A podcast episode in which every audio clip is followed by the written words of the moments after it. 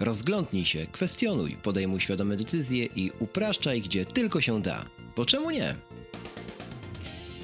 Na bazie własnych doświadczeń oraz pasji opowiadamy o wykorzystaniu prostych metod i narzędzi, aby działać efektywniej.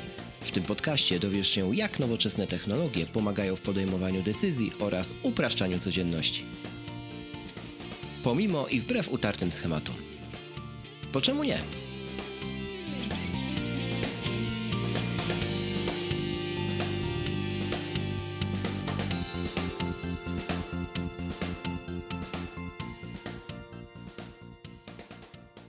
Drodzy słuchacze, chcieliśmy Was bardzo serdecznie powitać w odcinku numer 39 i to jest odcinek specjalny i niespecjalny, a jakżeby wyjątkowy, ponieważ stwierdziliśmy po poprzednim odcinku z Rafałem, że musimy nagrać wpis dotyczący tematu iPhone'a 10s, 10s Max oraz nowego Apple Watcha serii 4. Dlaczego? Dlatego, że doczytaliśmy dużo w internetach, pooglądaliśmy bardzo dużo recenzji, wideo recenzji i zasięgnęliśmy języka tu i ówdzie. Okazało się, że kilka spraw wymaga sprostowania z naszej strony, a o kilku też nie powiedzieliśmy, a są na tyle istotne, że chcemy o nich powiedzieć. No i przede wszystkim WatchOS 5. Zacząłem go używać i mam bardzo wiele na ten temat do powiedzenia. Także zapraszamy osoby techniczne, osoby związane z Applem i te, które są Apple'a ciekawe. Do 39. Wszystkich innych zapraszamy już na regularny odcinek kolejny, czyli 40, który nie będzie poświęcony technologii, także możecie być spokojni. Ale Rafale, ja Ciebie witam bardzo serdecznie. 39. Cześć Krzyśku, miło Cię słyszeć i widzieć.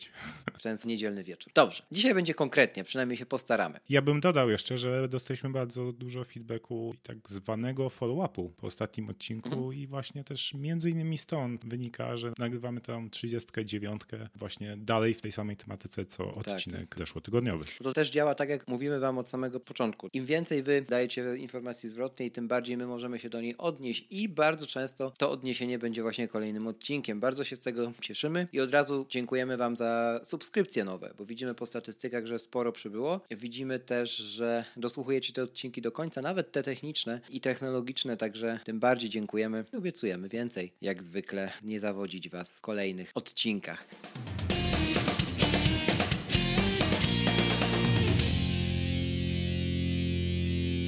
Dobrze, Rafał. Zatem mamy ponownie iPhony nowe i Apple Watcha plus WatchOS 5. Zaczynamy od czego? Od Apple Watcha, myślę. Tak jak konferencja. Tak jak konferencja, tak, znowu.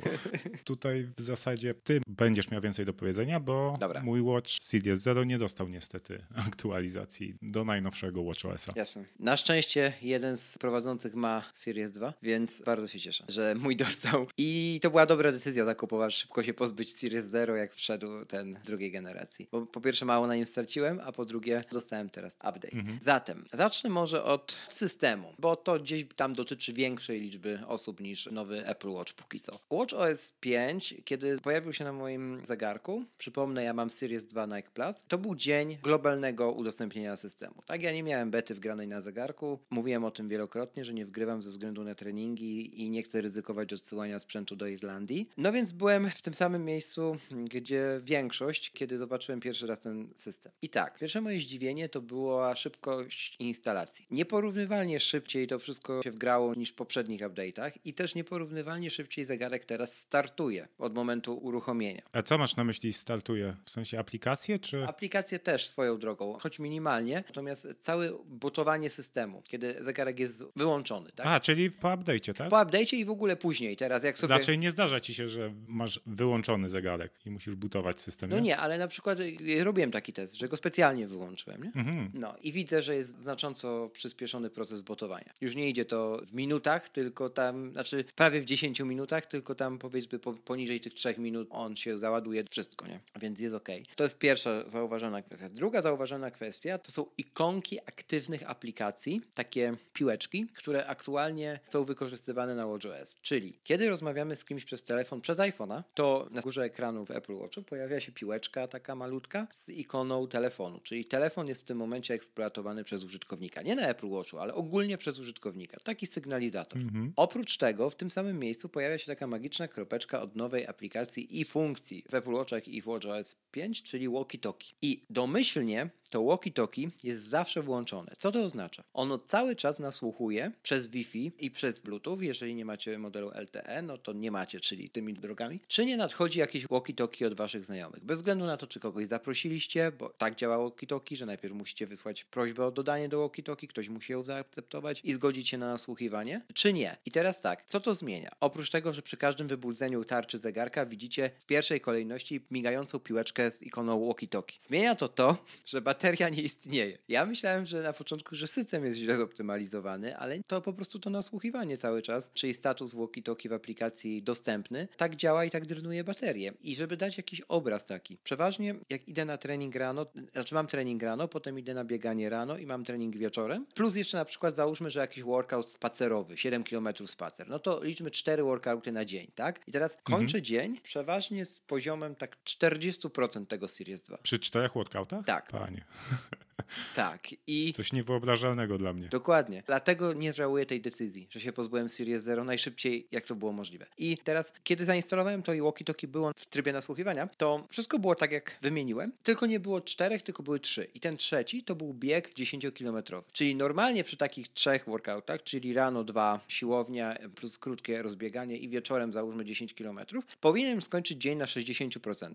Okay? A biegnąc wieczorem, przy 8 kilometrze było 10% baterii. Ojej. To był dramat. To było ryzyko, że stracisz swój workout. Nie straciłby. Nie zapiszę ci. Zapisałby, od WatchOS 4 zapisują. Kiedy bateria to on sobie zostawia rezerwę i trzyma w cashu. Okay. I kiedy dostanie prąd, to pierwsze co robi, to synkuje z iPhone'em, zakończając workout. Także to już ogarnęli. Natomiast to była kuriozalna sytuacja dla mnie, no bo na przykład nie miałbym szansy przebiec półmaratonu z takim zegarkiem, nie? No i dramat. Okazało się, że winowajcą było walkie-talkie. I teraz protip. A jak do tego doszedłeś? Po kolei sprawdzałem. Aż w końcu, wiesz, nie dało się nie dojść do tego i nie wpaść na to, bo ta piłeczka za każdym wybudzeniem tarczy jest widoczna. Ta żółta od walkie-talkie, nie? Miga. No tak. No właśnie. Doszedłem do tego tak, że wkurzało mnie to, że ta piłeczka tam miga, bo mi nie pasowała do koloru tarczy, bo jest żółta, więc chciałem ją wyłączyć. I wyłączając z innego powodu walkie-talkie, uratowałem sobie baterię. Taka była ścieżka dojścia do tego. I w jaki sposób wyłączyć to? Musicie odpalić aplikację walkie-talkie na WatchOS, swipnąć, kiedy ona się już odpali, swipnąć ekran w dół i pojawi się switch dostępny, niedostępny. Trzeba to dostępny wyłączyć, czyli switch do pozycji wyłączonej, i wtedy przestaje nasłuchiwać. I już się nie pojawia piłeczka za każdym wybudzeniem tarczy. Czyli jest normalnie tak, jak było w WatchOS 4. No i bateria żyje. Pierwszy protip i pierwsze takie zauważenie z tego WatchOS 5 to jest to właśnie, nie? To walkie-talkie w ogóle potestowałeś? Rozmawiałeś z kimś przez tę mapkę? Tak, z jednym i powiem ci, że działa niesamowicie szybko. Na przykład walkie-talkie względem połączenia GSM odbieranego na Apple Watchu, tak? Z wykorzystaniem iPhone'a, to jest przepaść totalna, nie? Jak słyszysz kogoś, że cię wywołuje, nie? To słyszysz to od razu, nie? Testowaliśmy, ile sekund mija od momentu request-response, nie? I to są jakieś 2 sekundy, czyli on na przykład mówi halo, halo, krzyk, słyszysz mnie? Raz, dwa i ja mam to na zegarku, halo, halo, krzyk, słyszysz mnie, nie? I w tym momencie ja tylko po prostu wykonuję... A byliście w tej samej sieci Wi-Fi? Tak. I w tym momencie ja tylko wykonuję tapnięcie i od razu odpowiadam, nie? W sensie ekran walkie-talkie jest wywołany ponad wszystko, ma pierwszeństwo, nie? Tak to działa. Zaskakująco dobra jakość, myślę, że na nowym Apple Watchu będzie jeszcze lepsza. Niesamowicie stabilna to działa. Powiem ci, że walkie-talkie na WatchOS względem FaceTime'a grupowego na iOSie, który nadal nie ujrzał światła dziennego. No jak coś nie ujrzało światła dziennego, no to raczej wiadomo będzie gorsze. Ale wiesz, bo chodzi mi o to, że ten team wokół Apple Watcha jest jednak takim chyba jednym z korowych teamów w Apple'u teraz, nie? Tam naprawdę ludzie są, którzy wiedzą, że to urządzenie jest inaczej, jest ciężko naprawialne zarówno software'owo, jak i hardware'owo, więc po prostu musi działać, jak trafia do sklepów, nie? No może, ale wiesz, no walkie-talkie to jednak dużo łatwiejsza do zaimplementowania technologia niż grupowy FaceTime, gdzie i wideo, i audio, i jeszcze dochodzi rozszerzona rzeczywistość, bo możesz tam mieć memoji, nie? I animoji. No tak. Idziemy dalej. Jeśli chodzi o kolejne moje obserwacje, to wyniki. Wyniki czego? WatchOS 5 jest absolutnie niesamowity względem skoku w dokładności pomiaru workoutu, nie? Czy to widać na przykład na przebiegniętych kilometrach? No, średnio, ale widać to na pomiarze tętna, widać to to w kadencji, którą teraz możemy mierzyć. Dla wyjaśnienia, kadencja to jest ilość kroków, jakie wykonujemy każdej minuty. W związku z powyższym WatchOS 5 już to mierzy, nawet w Series 2 Apple Watchu. Teraz ja próbowałem wykumać, w jaki sposób on to robi, skoro nie ma żyroskopu. Jak nie ma żyroskopu? On ma żyroskop. Aha, a czego nie ma względem tego nowego Apple Watcha? Bo tam dodali dwa podzespoły. Co tam dodali, Rafał? Nie, oni powiedzieli, że jest nowy żyroskop i akcelerometr. Okej, to już wykumałem. I teraz w połączeniu z tym lepszym procesorem on potrafi więcej rzeczy rozpoznać. Nie? Dobra, to dzięki za wyjaśnienie. Natomiast w takim razie i tak robi to jeszcze trzecią rzeczą, oprócz tych dwóch. Teraz mi się to wszystko w takim razie połączyło w głowie. Robi to także mikrofonem. I wytestowałem to w taki sposób, że biegnąc zakryłem mikrofony w Apple Watchu i kawałek przebiegłem, nie? I zauważyłem, że kadencja wzrosła, czyli mniej kroków zostało wyłapanych. Czyli on po prostu jest nauczony, że nasłuchuje, jak kroki stawiasz. Tup, tup, tup przy bieganiu, nie? I on też to bierze pod uwagę. Skubane. Po prostu mega się zdziwiłem, nie? I rzeczywiście, kiedy odsłoniłem te mikrofony, zupełnie wróciło do takiej normy, która była na początku treningu, nie? Momentalnie. Także ciekawe jak to wykumali, nie? Że nawet taką rzecz wykorzystują. Czyli uczyli to urządzenie, nie? No tak, bo to jest charakterystyczny dźwięk. No, dokładnie. To ciekawe, jak biegniesz, gdzieś wzdłuż ruchliwej ulicy, gdzie jest hałas. To raz, a dwa, że ciekawe, kiedy biegniesz na przykład po piasku. I nie masz tego. Albo w maratonie obok z innymi osobami, nie? Właśnie. Jest bardzo ciekawe. Poczytam aż pogrzebie na Reddicie. Może ktoś ten temat zgłębił, wiesz, nerd jakiś tak dotrzewi, to może coś się tam doczytam. Ale ciekawa obserwacja. W ogóle ten tydzień był taki ciekawy dla mnie ostatni, bo jakbym miał nowy zegarek, jeszcze o tym zaraz powiem, nie? Dosłownie takie miałem odczucie. Zaraz do tego wrócę jeszcze. Jakbym zapomniał, to mi przypomni. Autostart treningów. Działa, ale tylko w momencie, kiedy sporty są mocno eksploatujące tętno. Tak bym to nazwał. Przynajmniej w tych wersjach poprzednich zegarków, które teraz są tam jeszcze na rynku dostępne, nie? Tak, ale myślisz, że on tylko na podstawie tętna, czy też na podstawie ruchów? Jak zaczniesz, nie wiem, machać ręką przez 5 minut, to... No ale to co ci powie? Już nie ma takiego workoutu, jak myślisz, Rafał. Więc... No nie wiem, może grasz w tenisa. Nie, no może, okej. Albo uprawiasz tą mityczną jogę, która się pojawiła teraz w WatchOS 5. Tak. I nikt nie wie, w jaki sposób ją ktoś mierzy. A to dopiero teraz w WatchOS 5 się pojawiło, tak? Nie testowałem jeszcze. Więc autostart przy bieganiu działa i działa zaskakująco dobrze, jeśli chodzi o pamięć wsteczną. Zrobiłem sobie z tego samego miejsca biegu, włączając od razu, krótki, taki kilometrowy, i z tego samego miejsca nie włączając. No więc rozpoznał, że biegnę po 400 metrach. Trochę późno, prawie pół kilometra, ale zapamiętał od samego początku. Różnica była 7 albo 8 metrów. A więc zaskakująco dobrze działa pamięć wsteczna. Ale tętno też zaczął mierzyć? Nie, dopiero właśnie. Tylko trasę i on to może robić, jeśli chodzi o trasę. A dlaczego to może robić, jeśli chodzi o trasę? No bo ma GPS-a, nie? On sobie cały czas mapuje GPS-em, tylko w momencie, kiedy on uzna, że jednak ćwiczysz, nie? To nie kasuje tych danych wstecz, tylko w jakiś sposób sobie, wiesz, analizuje, no bo nie może ich cały czas przechowywać. Tak mi się wydaje, nie? Ale ja nie sądzę, że on cały czas pobiera pozycję GPS, bo wtedy by to strasznie baterię trenowało. Ja wiem, że nie sądzisz, ale jakieś wytłumaczenie tego musi być, nie? No w sumie racja. No bo skąd się te dane, Rafał, biorą, nie? Wiesz, no tak, pewnie metru i on po tych 400 metrach wykumał, że biegniesz, no to jednak te 400 metrów, zresztą tą odległość, chociaż nie, bo miałeś punkt startowy na mapie, nie? No właśnie, więc jest to pewien wymiar magii, co się tam dzieje teraz, nie? I to mnie cieszy, bo zawsze gdzieś tam produkty Apple to miały i teraz to odczuwam kolejny raz. Cieszy mnie to, że nie wiem, w sensie jak to się dzieje, podobnie jak z AirPodsami było na początku, nie? Więc to jest kolejna obserwacja. Co jeszcze? Na przykład jeśli robisz spacer 10-kilometrowy, to nie wykuma, że to jest spacer, nie? Nie ma już żadnego auta. Nie wykuma.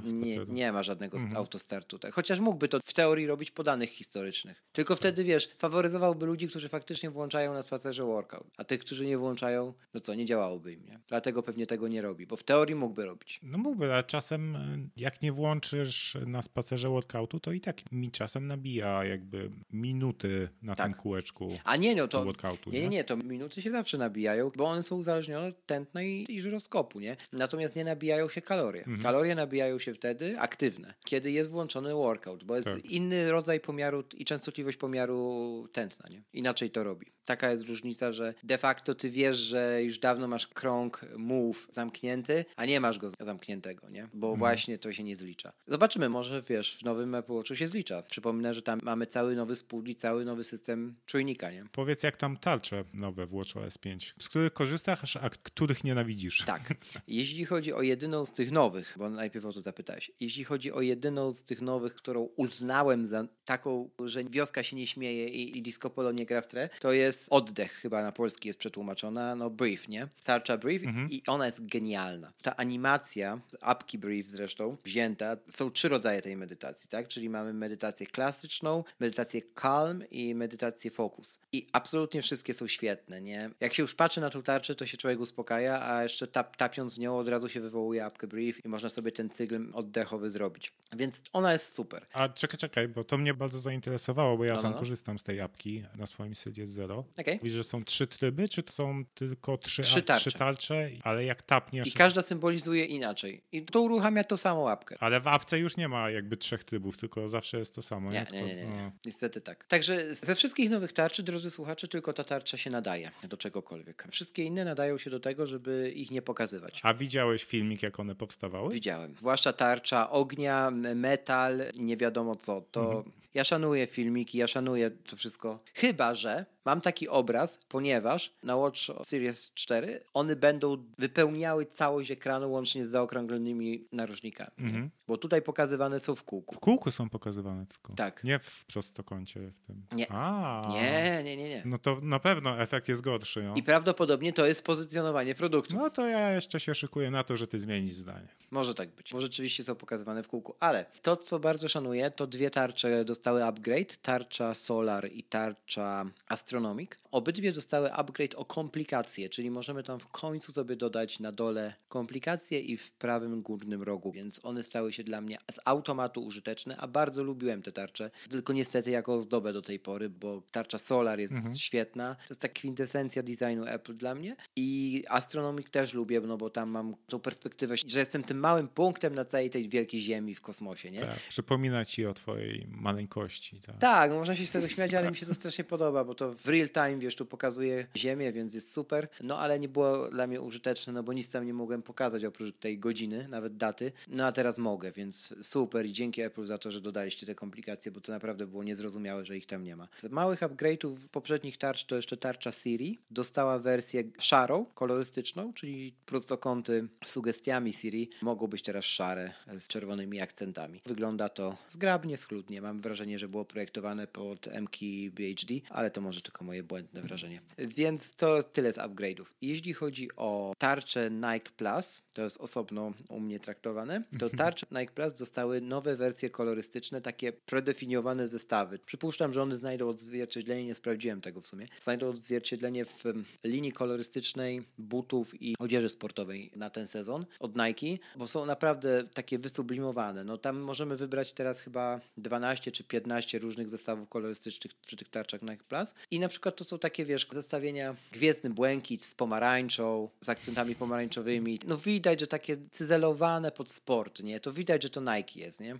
Strasznie mi się one podobają i super i nie żałuję, że mam tą wersję Nike Plus, bo te tarcze Nike są świetne, jeśli chodzi o ich design, o ich wygląd i jeszcze ten znaczek się pokazuje, wiesz, na tarczy, więc widzisz, że masz ten produkt sygnowany. A, widzisz, co tak ci się podoba, to może Series 4 kupisz w wersji Nike. No właśnie i to jest tętno pulsu, ponieważ drodzy słuchacze, prawdopodobnie zmieniam tę decyzję i tak właśnie będzie, jak Rafał powiedział. A zaraz powiem dlaczego. Otóż, to już przechodząc trochę do sprzętu, to tak, okazało się, że w Polsce nie wiadomo dlaczego. Znaczy trochę wiadomo, no, ze względu na naciski Apple. Przynajmniej z moich informacji, jakie mam na ten moment. Autoryzowani sprzedawcy zaczęli odmawiać ludziom serwisowania sprzętu w postaci Apple Watch kupionego poza granicami Rzeczpospolitej. Dlaczego? Otóż podobno Apple tak wymusza teraz. I jeżeli kupujesz wersję Steel... Ale to chodzi o każdy Apple Watch kupiony za granicą, czy tylko te LTE, których nie ma w Polsce? Każdy za granicą kupiony. Więc w to wlicza się wersja stalowa, nie? I mimo, że jest ta roczna międzynarodowa gwarancja, to okazuje się, że kilku osobom w naszym kraju w zeszłym tygodniu odmówiło Apple, mimo że miały te zegarki, chodziło o Series 3 na gwarancji jeszcze, tej międzynarodowej pierwszego roku. Odmówiono im, nie odmówiono im naprawy, bo nie mogli tego zrobić. Wysłano uargumentowanie, odwołując się do zapisu umowy kupna-sprzedaży, że tam było dokładnie napisane, że produkt jest nienaprawialny, podlega tylko i wyłącznie wymianie 1 na 1 na nowy model i można to zrealizować w miejscu zakupu i w kraju zakupu. Czyli po prostu odesłano klienta do Niemczech, nie? Gdzie kupił, czy do UK i tak dalej, i tak dalej. I teraz tak, kiedy ja sobie wziąłem to na tapet, przy mojej częstotliwości oddawania tego produktu, bo wymagam od niego bycia doskonałym, to stwierdziłem, że kiedy policzy się i koszt najtańszych biletów lotniczych, to no, jakby nie będę się rozwijał. I jeszcze jeden argument. Otóż nie ma gwarancji, to też zasięgnąłem języka, nie ma gwarancji technicznej, że eSIM wprowadzone, załóżmy przez Orange w Polsce na końcu roku, będzie zgodne ze standardem w Apple Watch. Dlaczego? Bo okazuje się, że po stronie operatora jest kilka tych standardów. Jak jest kilka protokołów, załóżmy, nie, to jakby standard jest jeden, ale pod kilkoma możliwymi wersjami występujący. I wystarczy, że Orange wybierze sobie z jakiegoś powodu zły standard i on nie będzie współpracował z Apple Watchami i nie będzie w Apple Watchach. Będzie w iPhone'ach, a nie będzie w Apple Watchach. Okej, ale myślę, że tak nie zrobią. Tak, i te standardy się różnią? W iPhone'ie i w Apple Watch to są inne? Tak, są inne. Protokoły? To już mam potwierdzone, że nie, no, oczywiście są te same, jeżeli chodzi, no tu jest eSIM i tu jest eSIM, nie? Ale jest co inaczej jest to obsługiwane jakby na linii hardware-software. I to jest ryzyko, bo widzisz, nawet jak się o tym mówi, to nie ma tego kompletu informacji jeszcze, nie? Więc to jest duża niewiadoma i teraz może się okazać, że kupię sobie atrapę, nie? I tak ją będę musiał sprzedać. Może nie? Tak, wtedy. Ale też ciekawie, z jakiego powodu Orange chce to wprowadzić, no bo na rynku pojawiają się urządzenia z tym standardem. Orange chce to wprowadzić z powodu iPhone'ów. Orange musi to wprowadzić z powodu iPhone'ów, bo jest globalnym operatorem, no gdzie w innych krajach mają to wspierane. Przypominam, to nie jest to samo co Play. No właśnie,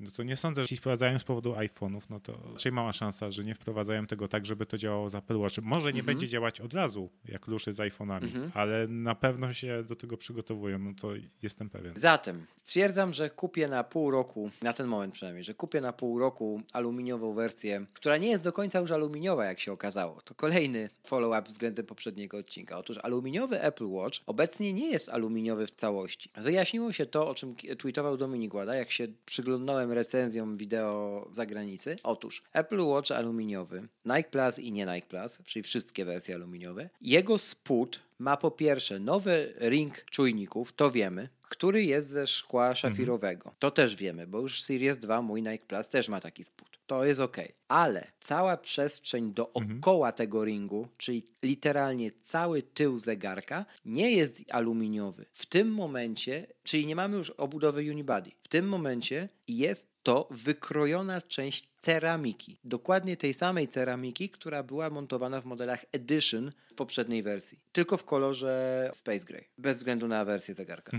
Więc ten zegarek naprawdę przeszedł zupełny redesign spodu. I ja przypuszczam, że ta ceramika ma jeszcze jedno zastosowanie. Tam jest też cewka pod spodem przy ładowaniu indukcyjnym umieszczona. Żeby mogła być nieumieszczona przy ringu z czujnikami. Żeby mogli tam więcej napakować. Prawdopodobnie taki jest, wiesz, że ta macka, która jest standardowo przyklejana, nie, ta magnetyczna, dalej ma to ładowanie tak jak miała, ale tam nie ma indukcji. Indukcja została wyprowadzona dookoła prawdopodobnie, nie? No żeby może się im tam więcej zmieściło, nie? Bo jakiś powód tego musi być, nie? Może tak być. A iFixit jeszcze tego nie rozebrał? Nie, jeszcze nie, niestety nie. Nie mogą się dobrać? Więc to jest druga kwestia, że jest to już porządniejsze. Trzecia kwestia. Jest wersja Stormtrooper Band, czyli z tym paskiem, ja to tak nazywam, białym paskiem z czarnymi dziurkami, który wygląda rodem z Gwiezdnych Wojen. Więc takiego sobie właśnie chyba sprawię 44 mm na pół roku i zobaczymy, co się wykokosi w kraju z eSIM. Jeśli się wszystko powiedzie, to prawdopodobnie poczekam do momentu oficjalnego startu sprzedaży wersji stalowej z LTE na terenie Polski, żeby już nie było problemu z gwarancjami. Jeśli to się będzie przeciągać, no to może się wtedy skuszę rzeczywiście na model z zagranicy, tylko mając już pewność, że przynajmniej eSIM będzie działać, nie? Tak czy owak nie stracę wiele na tym, no bo to wszystko się wydarzy przed premierą kolejnego Apple Watcha, nie? No więc jakby sprzedając Series 4, wiesz, ode mnie sprzęty raczej nówki są, no to nie powinienem dużo stracić. A nie wytrzymam, nie chcę czekać, wiesz, w takim zawieszeniu, bo po prostu nie chcę. Chcę już nowy zegarek, jest on tak fascynujący dla mnie, jak się ogląda te recenzje, zwłaszcza ekran, że już się nie mogę doczekać, kiedy 5 listopada wejdę do sprzedaży. 5 października. Będę preorderował. Będziesz odświeżać? Będę preorderował równo. Czekaj, to nie będzie podczas MobiConfu? Tak, będzie. No, to będziemy razem odświeżać. Tak, i pewnie jeszcze nie tylko my. I ponieważ podjąłem taką decyzję, to już nie mam problemu wydania na iPhone'a tyle pieniędzy. No tak, tu przeoszczędzisz. Ej, więc... come on, 1800 zł w kieszeni, jak sobie tak dobrze policzysz. Tam jeszcze jakieś tam podatki za granicą, to tamto doliczysz, nie? No to nie jest mało. No nie jest. A rzeczywiście, trochę Wojtkowi Pietrusiewiczowi przyznaję rację z naszych wewnętrznych dyskusji na Discordzie iMagowym, że Apple Watch to nie jest taki zegarek, w który warto wpierdzielić 7000 zł, nie? Bo go przekażesz wnuczkowi i on... Nam się teraz wydaje, bo od Series 0 do teraz, nie? Był ten gigantyczny skok technologiczny i myśmy sobie teraz, tak myślimy, nie? Że teraz już będzie tylko tak stopować. Ale spójrzmy na iPhony. Rok w rok montują nowy procesor Bionic, który potrafi o ileś miliardów więcej operacji na sekundę wykonywać. Nie? No właśnie, zaraz o tym będziemy mówili, nie? To jest niesamowite. Więc rozumiesz, nie? To nie jest tak, że Watche się gdzieś tam już zatrzymały. Bardzo szybko się może okazać, że te Series 4 za 3 lata też będą mało warte. No. Więc to taki argument inwestycyjny to naprawdę, nie? Trochę zmieniłem perspektywę i wolę bezpieczeństwo, także będę polował na preorderach w Polsce. Mam nadzieję, że mi się uda wystrzelić tak, pyk od razu. Oby. Aha, jeszcze jeden konstrukcyjny update jest. Nie wystaje przycisk Home z obudowy. Po prostu jest zrobiona rynienka, przez co przycisk Home na Apple Watchu wciskasz, ale on nie wystaje. Aha, to ciekawe. Także ta konstrukcja jest zupełnie przeorana. Tam przypuszczam, że jak dotknę koronki i jej poużywam, to i jeszcze Taptic Engine jeszcze do tego, nie, to tamto. Także to trzeba sobie powiedzieć wprost, zwłaszcza biorąc tą ceramikę z tyłu, trzeba sobie powiedzieć wprost, że ten zegarek został przeprojektowany, nie? Od zera. No wielki szacunek. To jest naprawdę jeden z takich produktów, których dawno nie było. Żeby wywoływały, i jak czytam te recenzje, Rafał, tak? To nie ma negatywnej recenzji. No. Ani jednej. To niebywałe. I teraz tak, jeszcze jeden update systemowy. WatchOS 5 grupuje wam powiadomienia, co na przykład dla instagramerów jest wybawieniem. Już nie trzeba tą koronką scrollować, no tylko ładnie jest zgrupowane. Tak, no jak tak, iOS jest zgrupowane tak jak w iOS 12. Dokładnie. I z takich jeszcze patrzę na moje notatki, bo tutaj wiecie, że w tym podcaście się wszystko ze scenariuszem odbywa, więc sięgnąłem do niego. Otóż jeszcze jedna rzecz, żeby nie pominąć, właściwie to dwie albo nawet trzy, Otóż customizowalny Control Center. Od teraz możemy sobie kolejność ikonek poukładać. Dla mnie jest to akurat plus, bo na przykład z wypompowania wody po basenie korzystałem częściej, a było na samym dole i tak dalej. Mhm. Okej. Dla mnie jest spoko. Upgrade. Czyli Watch tego nie miał, tak? Nie miał. Bo na iPhone'ie jest od iOS 11. Tak. Zgadza się. Tutaj nie było. Szybszy start Apple Pay. Znacznie szybszy. Jeśli chodzi o moment pojawienia się karty na ekranie. Po użyciu tego dwukrotnego kliknięcia Home przyciskiem. Tak, znacznie szybsze. Akurat to jest nawet szybkie na moim serwisie. A tam jest jeszcze szybsze. Także jak ja już widzę różnicę, stary, to nie wiem jakim cudem, ale okej.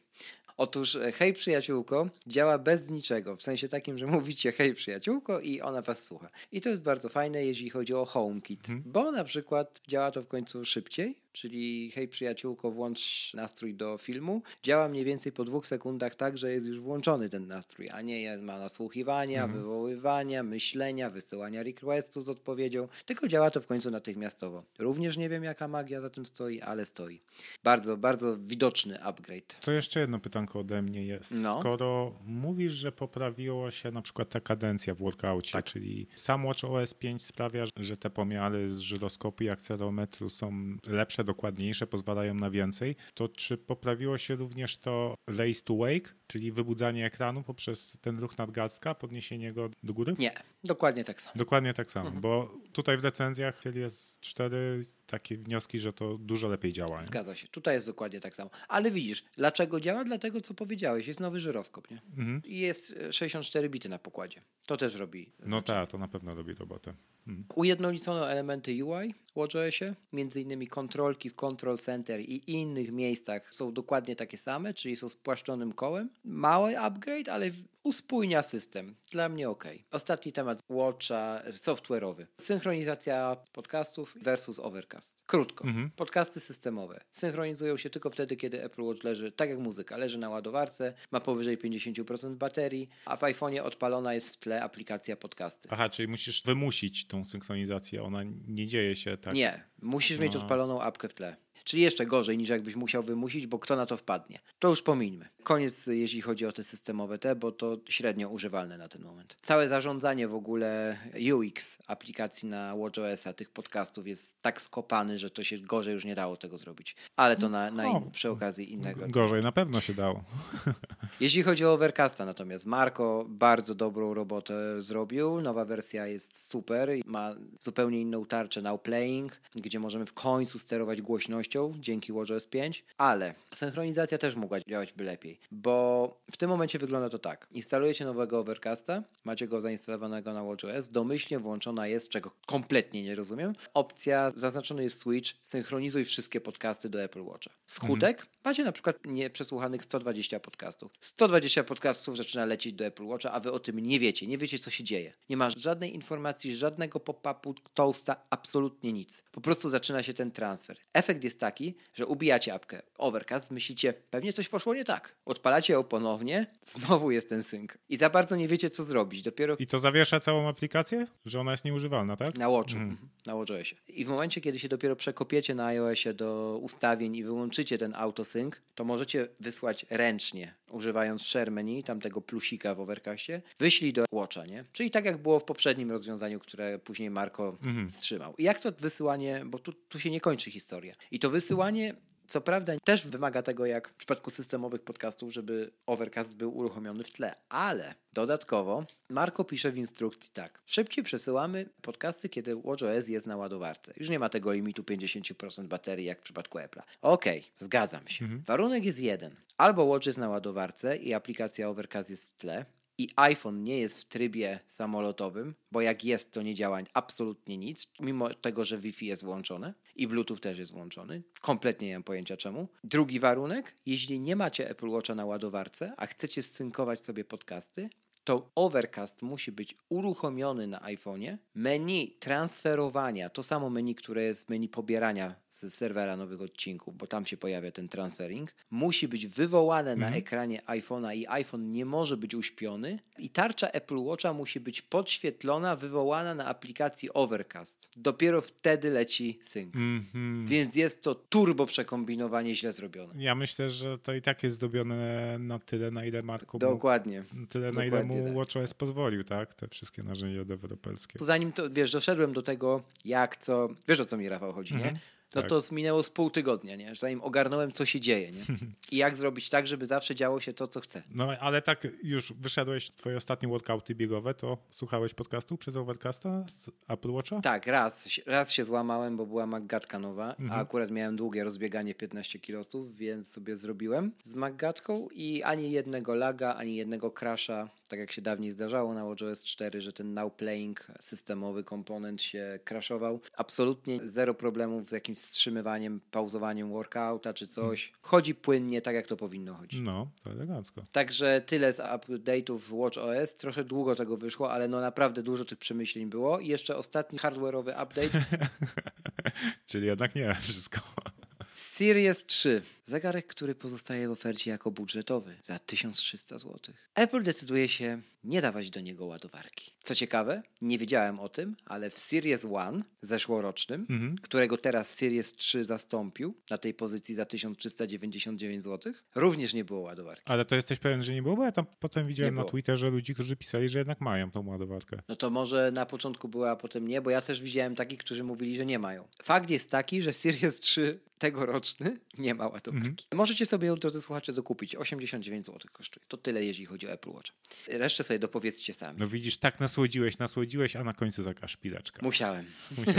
Dobra, to może przejdźmy już do iPhone'a, bo dużo gadaliśmy o Apple Watch. Follow-up z poprzedniego odcinka, czyli kilka rzeczy odnośnie nowych iPhone'ów 10S i 10R. Powiedzieliśmy nie do końca dobrze i po tym, jak w zeszłym tygodniu ukazały się te wszystkie recenzje, okazało się nie do końca prawdą. Więc tak, jeśli chodzi o typ horyzontalny w iPhone'ach 10S Max i 10R, to sprawdziłem to na symulatorze w Xcode i rzeczywiście w apkach ten typ horyzontalny jest w tych telefonach, czyli tak jak było w wersjach Plus, czyli na przykład wejdziemy do systemowej aplikacji ustawienia i tam mamy dwie kolumny, lewy sidebar i listę ustawień w danym menu, nie? Ale nie ma tego, co było na Plusie, że jak na home screenie obrócisz ekran, to ci się ikonki obracają. Z drugiej strony weźmy takiego iPada, którego nomen omen częściej używasz w trybie horyzontalnym. Nigdy nie miał takiego przestawiania ikonek, nie? Przestawiał się cały dok, a nie ikon. No tak. Więc sam ten fakt niespójności tutaj, nie? Ja myślę, że po prostu ktoś we Apple tak co jakiś czas patrzy. Tak, i myśli... ale iPad ma inne proporcje niż iPhone. No ja wiem. To by absurdalnie wyglądało, jakby dok się tak... na tych jeszcze iPhone'ach, które mają... Jakie one mają proporcje? 18,5 na 9? Coś takiego, nie? Jakieś dzikie. Przecież takie. To by absurdalnie wyglądało. Ale myślę, że tam, wiesz, ktoś po prostu stwierdził, że ej, dobra chłopaki, kiedyś to wprowadziliśmy, ale w sumie po co to? No i wycięli. Ładowarka w zestawie z nowymi iPhone'ami. Skarciliśmy Apple za to, że jest to słaba ładowarka, czyli taka sama jak w Apple Watchach, ale tylko Series 4, bo Series 3 mówiliśmy, że nie ma ładowarki. Ale po ostatniej magatce była zażarta dyskusja na Twitterze o ładowaniu iPhone'a i mimo, że iPhone obsługuje to szybkie ładowanie, czyli możesz ładować te najnowsze iPhone'y i też 10, nie wiem, czy 8 Plus chyba też, ładowarką od iPada i nawet od tego mojego MacBooka. Tak. I to jest szybsze, ale to wpływa negatywnie na żywotność baterii. Ja to widzę teraz u siebie. Ja przez ostatni rok, no prawie rok, bo jeszcze rok nie minął od kiedy mamy 10, w większości ładowałem swojego iPhone'a ładowarką od iPada, czyli tym szybszym ładowaniem. To tak jak ja. Ania swojego iPhone'a 10 ładowała co noc tylko tą ładowarką, która była w zestawie, czyli tą słabszą. I jak teraz porównałem w ustawieniach stan zdrowia baterii, to mój ma 93%, ani 97%. Czyli może to i dobrze, że jednak takie ładowarki daje Apple w zestawie, bo to sprawia, że te iPhony dłużej pożyją. A może Apple powinno założyć takie baterie, żeby dało się je ładować szybszą ładowarką szybciej i żeby żyły normalnie. No, a to już jest właśnie kwestia. To jest właśnie technologii. Ta kwestia, o którą wszystkim chodzi. Rafał, to jest dokładnie ta kwestia, że jest 2018 rok, a my musimy ładować telefon za 7 000 zł 5 watami. To dokładnie o to chodzi. Nie musimy, możemy szybciej, ale trochę bardziej wtedy zużywamy baterię. No taka technologia, już mówiliśmy to chyba w którymś odcinku, to co najbardziej ogranicza teraz smartfony i w ogóle całą elektronikę, to jest ta technologia baterii. Nie, 100% zgody. Ale podobało mi się też to, w jaki sposób Tomek Czech z Think Apple, pozdrawiamy, skomentował całą tę dyskusję, podając zupełnie nietechniczny powód, który zwie się ładowanie indukcyjne i bezprzewodowe. Wiesz, wizja iPhone'a bez kabla. Spójrz, bardzo duża część osób synchronizuje swoje iPhony z iTunesem od lat przez Wi-Fi, nie przez kabel. Ja nie synchronizuję w ogóle. No ale okej, nie? No. Ja synchronizuję, bo robię backup lokalny, więc jakby no. Natomiast to jest raz. Dwa, spójrz, Apple wprowadziło jednak to ładowanie indukcyjne. Okej, AirPower okazał się klapą, przynajmniej na razie, dobra, ale kiedyś wyjdzie, co nie zmienia faktu, że w sklepie internetowym, w sekcji zasilanie i tam coś tam, i przewody chyba, tak to się nazywa po polsku, na pierwszych pozycjach featureowane są ładowarki indukcyjne. Mało tego, jest ich więcej wpuszczanych. No z racji tego, że nie wypaliło z AirPower. To też logiczne. I Tomek pisze, podaje właśnie taki argument, że nie zdziwiłby się, gdyby we flagowych iPhone'ach za rok nie było ładowarki. Zauważmy, w tym momencie dzieje się to w Apple Watchu.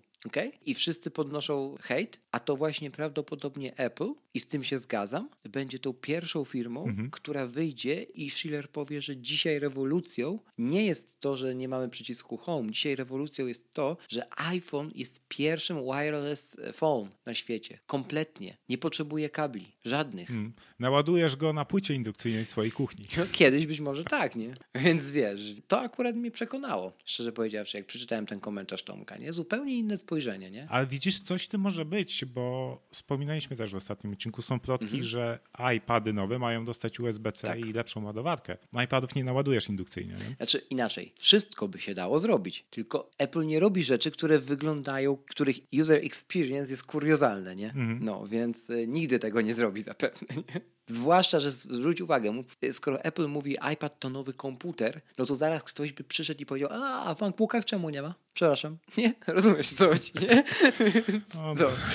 I dochodzimy do absurdów wtedy, nie? Tak jak mówisz, to się spina. Też tak uważam, Rafał. To się spina. Może zamknijmy już ten temat ładowarki. Oczywiście nie jest to fajne, że to jest taka słaba, ale trzeba oddać, że jest jakiś argument, który za tym przemawia. I przede wszystkim, jeszcze zamknę, bo to zaraz będzie jeszcze kolejny wątek, który tym samym się uda zamknąć, więc od razu to zrobię. My się musimy przyzwyczaić, drodzy słuchacze, że to nie jest tak, że teraz czekamy, zakładamy, że teraz nikt nie kupuje 10S-a. Bo za rok będzie szybszy. To już jest pewne. Za rok będzie szybszy iPhone. Będzie lepszy procesor. Będzie prawdopodobnie trochę zmieniony wygląd. I tak już będzie co roku. My nie czekamy w tym momencie, drodzy słuchacze, do momentu, kiedy Apple wyjdzie i powie, dobra, wszystkim, którzy czekali i się wstrzymywali z budżetem, mówimy, że dzisiaj to jest ten ostatni iPhone. Ten najlepszy, lepszego nie zrobimy. To tak nie będzie. Nie da się zrobić lepszego, tak? Doszliśmy do końca technologii. Przecież, zastanówcie się na chłodno. Tak nie będzie. W związku z powyższym takie właśnie czekanie, to, tamto, zrzymanie się, że ładowarka nie taka, to nie tamto. No jasne, że tak, bo ten produkt cały czas ewoluuje i nigdy nie nadejdzie taki rok, że Apple wyjdzie i powie, dobra, to wiecie co, mieliśmy tak plany na 10 lat do przodu, macie dzisiaj, nara, zwijamy się. Nie? No nie, szczególnie przy dzisiejszym świecie, gdzie wszystko coraz szybciej się zmienia. To tak tytułem klamry. No, ale to jest... Dobra, trochę odbiegam od tematu, ale drugą kwestią, która wywołała sporą burzę, przynajmniej na polskim technologicznym Twitterze, był ekran iPhone'a 10R. Ten ekran ma tylko 326 pikseli na cal. Słowo tylko jest tutaj odpowiednie, no. Tak, no to jest tyle, co miał iPhone 4, który debiutował w 2010 roku. Dokładnie. Tak, i z tego, co widziałem, to bardzo dużo głosów pojawia się, że to jest ekran ze śmietnika, typu ekran MacBooka Air. I że to jest w ogóle wstyd, że Apple sprzedaje coś takiego.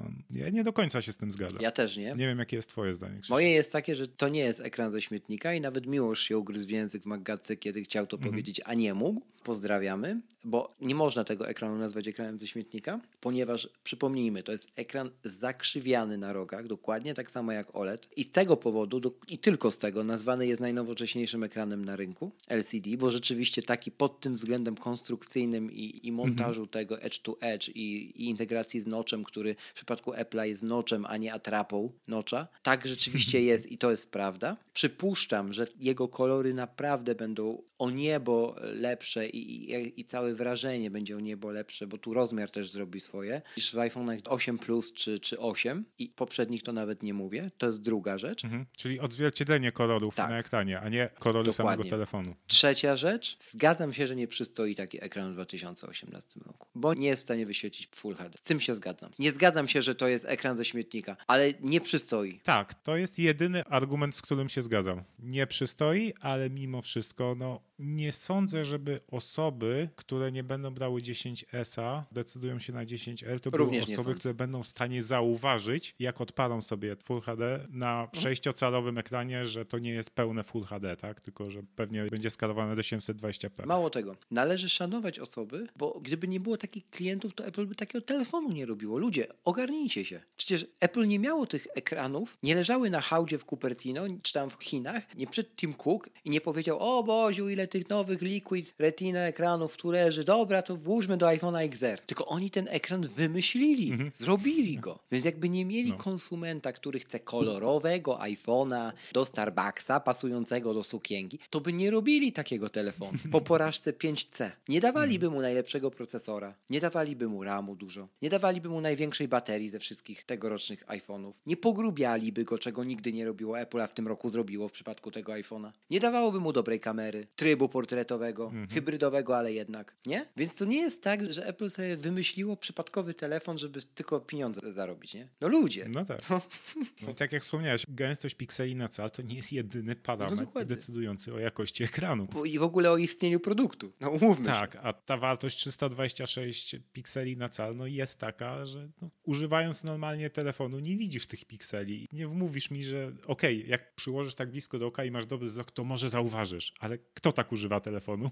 No, dokładnie. Dla mnie to jest super telefon do polecania osobom, które na przykład chcą wejść w świat iPhone'a. Zdecydowanie. Albo chcą zrobić upgrade po kilku latach. iPhone XR. Prosta odpowiedź. 25% tańszy w wersji podstawowej od 10S. I jak ktoś się zastanawia, czy nie kupić na tam OLX-ie dzisiaj, to co też chłopaki właśnie w Magatce słusznie zauważyli, iPhone'a 10, który jest lepszy od XR-a, bo jest 10, bo był tym flagowym jeszcze miesiąc temu. Ludzie nie. Po pierwsze był produktem beta, bo zawsze tak było. Od lat już. To jest po pierwsze. Po drugie, ważniejsze nawet. Ten telefon ma gorsze całe bebechy niż iPhone XR, którego wszyscy się śmieją. I to są fakty. Tu spójrzmy, z czym mamy do czynienia. A dopiero później zaczynajmy do portfeli patrzeć, nie? Jak różnica jest w przypadku nawet nowego z OLX iPhone'a 10, dzisiaj nawet to sprawdzałem, versus cena ta Apple'owa, czyli już zawyżona, gdzie tam taniej będzie można te XR-y przecież wyrwać, nie? To jest 200 zł. No to come on, nie? No o czym rozmawiamy w ogóle? A dużo takich jest, bo to widać po aukcjach, Rafał. W ciągu tych 2 tygodni teraz po prostu wymiotło iPhone 10. No, spadek jest niesamowity. Chociaż ja nie obserwuję aukcji. Wymiotło. Zresztą o tym też już wspominaliśmy kiedyś. Tak. iPhone już nie trzyma tak wartości. Rafał, powiedz mi coś o aparacie, bo szczerze to mi tam to rybka odnośnie parametrów. Zawsze tak do tego podchodziłem.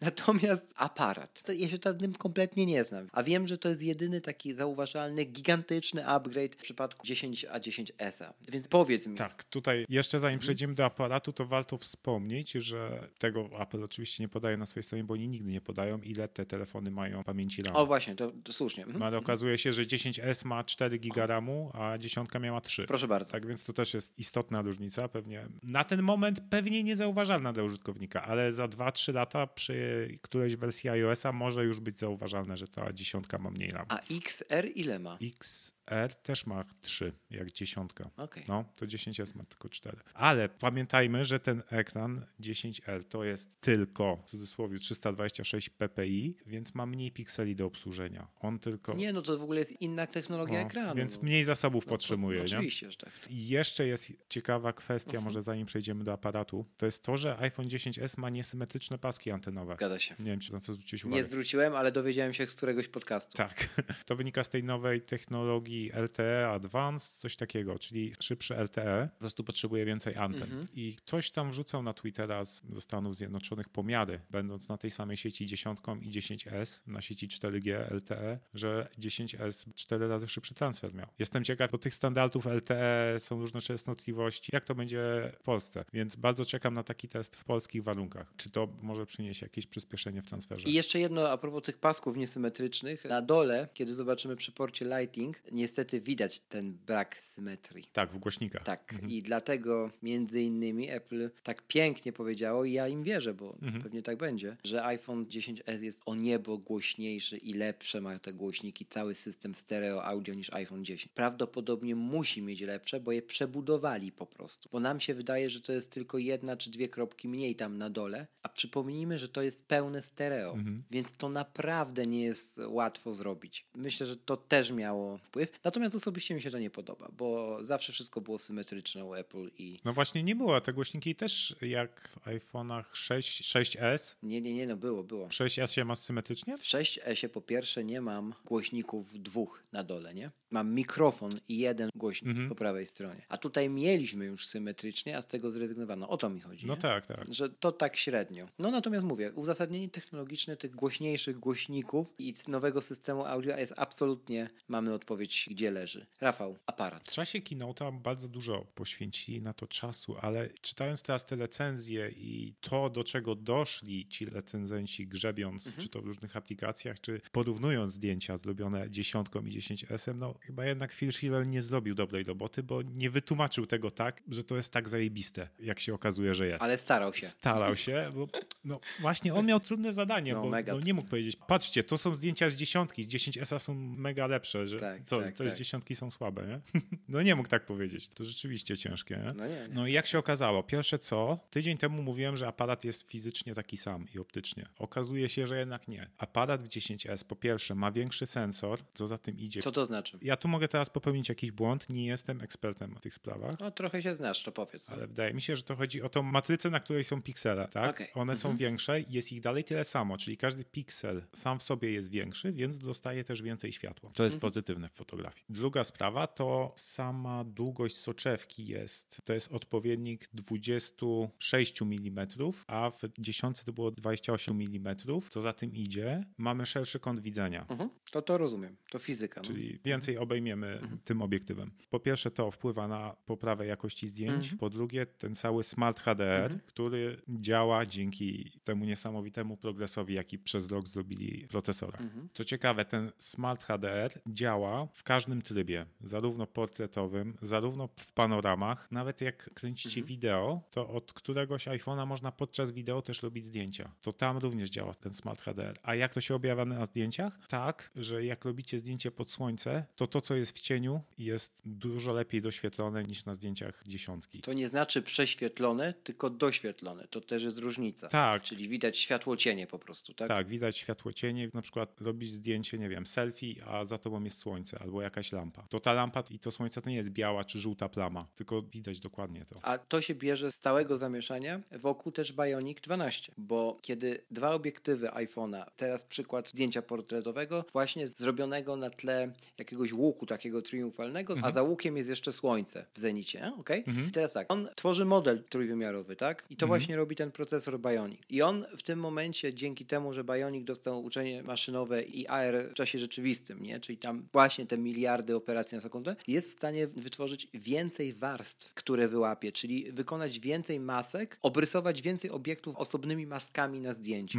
W związku z powyższym robi się taka harmonika warstw i przez to właśnie każda z tych warstw może być lepiej doświetlona, lepiej widoczna, bo już sam procesor ją jest w stanie precyzyjnie obrysować. I dzięki temu też my możemy zrobić to rozmycie lepiej z tyłu. Nie ma tego rozmycia w trybie portretowym, co było w dziesiątce pod tytułem, że pół twarzy ci na czarno zrobi i tak dalej, bo w końcu jest procesor, który jest w stanie to aż tak szczegółowo rozłożyć, nie? Tak, i to jest niesamowite, że on to robi w czasie rzeczywistym. Dokładnie. Tego tak. Nie robi w postprodukcji, tylko on robi to na tym obrazie, który jest widziany przez kamerę, zanim zrobisz zdjęcie. Dokładnie. Tak. To nie jest tak jak w Google, że ta cała sztuczna inteligencja dzieje się na serwerach w Google, jak tam wgrasz zdjęcie dopiero. Nie, to się dzieje na urządzeniu, w czasie rzeczywistym. No. Dokładnie tak. I nigdzie nie wychodzi.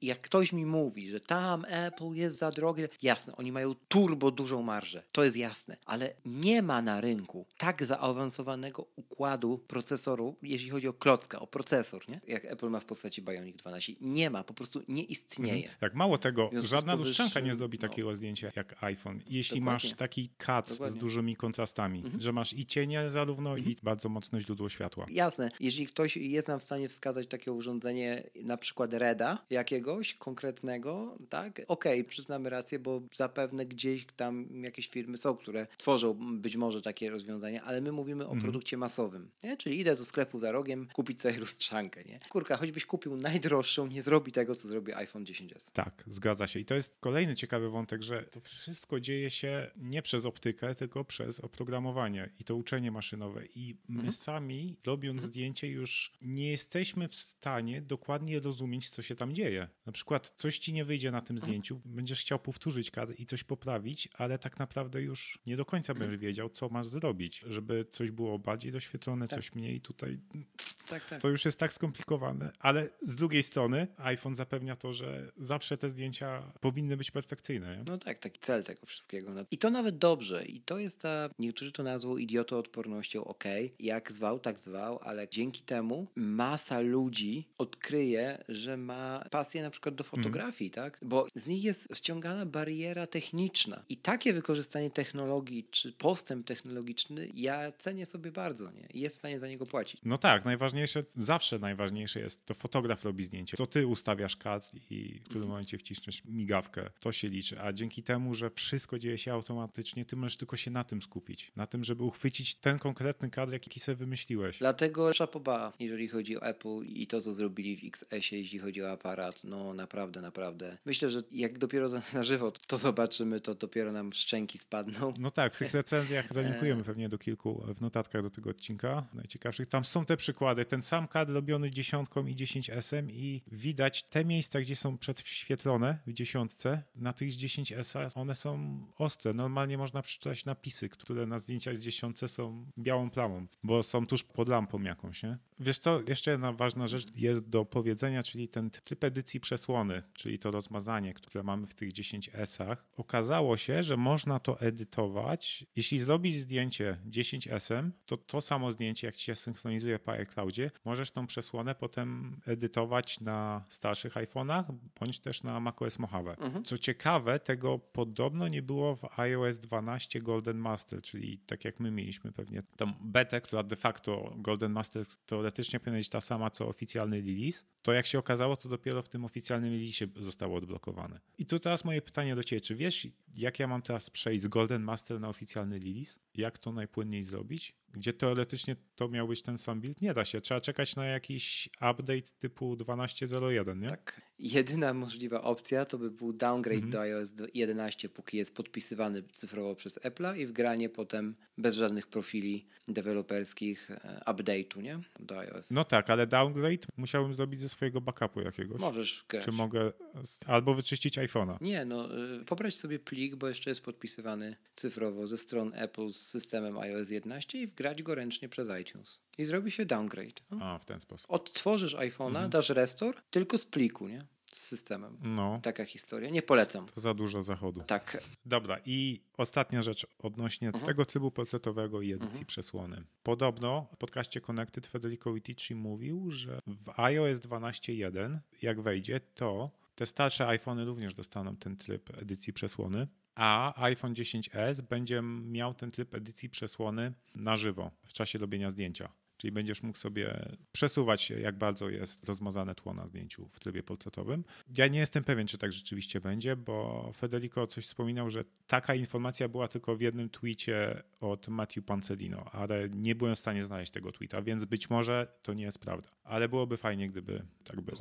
Zdecydowanie. Ostatnia kwestia to przy kręceniu wideo. Jeśli kręcimy wideo w 30 klatkach na sekundę w dowolnej rozdzielczości na iPhone XS, to tam mamy możliwość włączenia takiej opcji jak Auto Low Light FPS. Na czym to polega? Na przykład zaczynamy kręcić wideo na dworze w dobrych warunkach oświetleniowych i w czasie kręcenia wejdziemy na przykład do ciemnego pomieszczenia. On wtedy się przełączy z 30 na 24 klatki. Dzięki temu ten film będzie lepiej doświetlony w tych kiepskich warunkach. Czyli znowu maksymalnie odciążyć myślenie o fotografii, a zostawić tylko myślenie o chwilach, które chcemy uchwycić. No tak. I tym stwierdzeniem pozwolę sobie zamknąć temat iPhone'a 10 już raz na zawsze, to przynajmniej na ten moment. I wrócę jeszcze do macOS Mojave, które już jest po premierze, także możecie aktualizować sobie swoje komputery, kiedy już będziecie słuchali tego odcinka. Zachęcamy oczywiście do backupów i przy tej okazji tylko mała dygresja jeszcze. Bardzo doceniam ten moment, kiedy wchodzą nowe systemy na markety, czyli iOS 12 ostatnio i teraz macOS Mojave i moment, kiedy widzę za co płacę, bo autentycznie w tym roku było tak, że im droższy program czy aplikacja, którą zainwestowałem, tym szybciej i odpowiednio wcześniej dostała update już przygotowujący do nowych systemów. Nie tylko iWork, który otrzymał Dark Mode, czy kamera Continuity jeszcze długo przed tym, jak macOS Mojave został upubliczniony, ale również na iOSie naprawdę ilość update'ów dzienna w dniu premiery była spektakularna. Każda aplikacja w Release Notes, dostosowanie do iOS 12, wsparcie dla Siri Shortcuts. My mamy naprawdę takie środowisko, jako użytkownicy produktów nadgryzionych, takie środowisko deweloperów i wsparcia i w ogóle troski o nas jako użytkowników tych aplikacji, jakiego nie ma żadna inna platforma na świecie. To jest jedyny moment w roku, kiedy moja lista artykułów do przeczytania jest bardzo długa. Dokładnie, miałem tak samo dzisiaj nawet jeszcze przed nagraniem. Finiszowałem, bo tak jak ty, odkładałem sobie specjalnie tematycznie na później właśnie w związku z tym odcinkiem i tym, żeby po prostu nabrać wiedzy, bo nie oszukujmy się, nasza praca polega też w dużej mierze na tym, że mamy wiedzieć. Tak. Wiesz, jest jeszcze cała kwestia nowych funkcji, które weszły w iOS 12, o których co prawda mówiliśmy w odcinku czerwcowym po WWDC, ale teraz one weszły i masowo zaczynają być używane. Tak. Jakie to jest super. Wczoraj byliśmy na weselu. Ja dzisiaj rano patrzę na iPhone'a, już mam powiadomienie z Fotos. Te wszystkie zdjęcia z wesela mogłem od razu wyszerować. Jednym tapnięciem pokazała mi się lista osób, które on rozpoznał na tych zdjęciach. Akurat wcześniej się tak mocno nie bawiłem tym rozpoznawaniem twarzy. Nie miałem wszystkich osób przypisanych do kontaktów, ale tylko poprzypisywałem do kontaktów i bam, wyszerowałem to przez wątek na iMessage. Oczywiście wybrałem tylko te osoby, które mają iPhony I to tak super zadziałało nagle. Wow, super, wielkie dzięki, fajne zdjęcia i tak dalej, nie? A nie zrobiłeś nic. No, praktycznie kilka tapnięć i już wszystko wyszerowane. Piękne genialne, czasy. Genialnie to zadziałało. Piękne czasy. Zatem, Rafale, dziękuję Ci bardzo za odcinek numer 39, ostatni podsumowujący premiery sprzętów Apple do czasu następnych premier, które już za rogiem, bo prawdopodobnie w drugiej połowie października. Mam nadzieję, że przed moim urlopem. Rafale, tymczasem dzięki jeszcze raz, a Wam, drodzy słuchacze, życzymy, cóż, odwagi w decyzjach zakupowych, rozsądku też, no i nie sugerujcie się tym, co wszędzie w internetach piszą, bo wiecie, że to, co wszędzie, to przeważnie ma mało wspólnego ze stanem faktycznym. Trzymajcie się, do następnego razu i działajcie. Bo czemu nie? Hej Siri. Cholera, włączyło się. You shall not use that phrase in a podcast. Więc... nie, Krzysiek, tutaj musimy ustanowić... Czekaj, wszędzie się włączyło, poczekaj. No właśnie, o to chodzi. I teraz chcesz słuchaczom jeszcze to włączać? Cześć, przyjaciółko. Musimy ustanowić... Tak, droga przyjaciółko, czy coś takiego. Tak. Albo hej dziewczyno. Hej dziewczyno, spójrz na misia. Śpiewane, spójrz na misia. Tak, w piosence. A ja mówię, hej dziewczyno, działasz natychmiast, jakkolwiek to nie brzmi.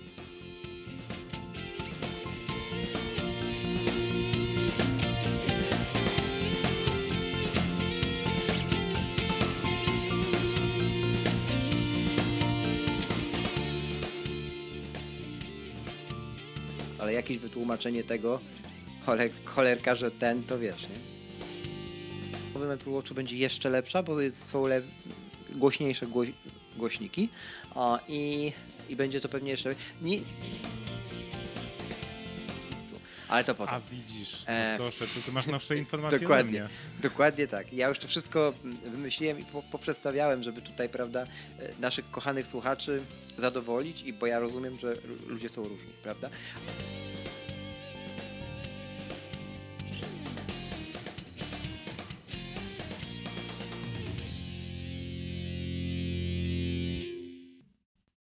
Ja Cię bardzo serdecznie witam w ten niedzielny wieczór, jakże romantycznej aurze za oknem, gdzie deszcz pada i już właściwie coraz bliżej święta.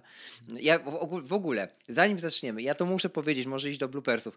Ja miałem wczoraj bardzo duży dylemat moralny, czy nie puścić sobie z Apple Music świątecznych playlist i wygrałem ze sobą. Nie puścię. Znalazłem album Stinga, który jest trochę zimowy, ale to taki kompromis. No, także wygrałem ze sobą. Rozmowy takiej już bardzo detalicznej. No, o... nie mów ile jest czasu, bo nie wiadomo ile będzie po montażu. No tak, mamy bardzo wielki szacunek na razie się tak naszej montażystce Ani, pozdrawiamy serdecznie. Tym razem staraliśmy się naprawdę, Aniu, żeby było samo mięso. Cześć przyjaciółko. Hej Krzysiu. Dziękuję za uwagę. Done.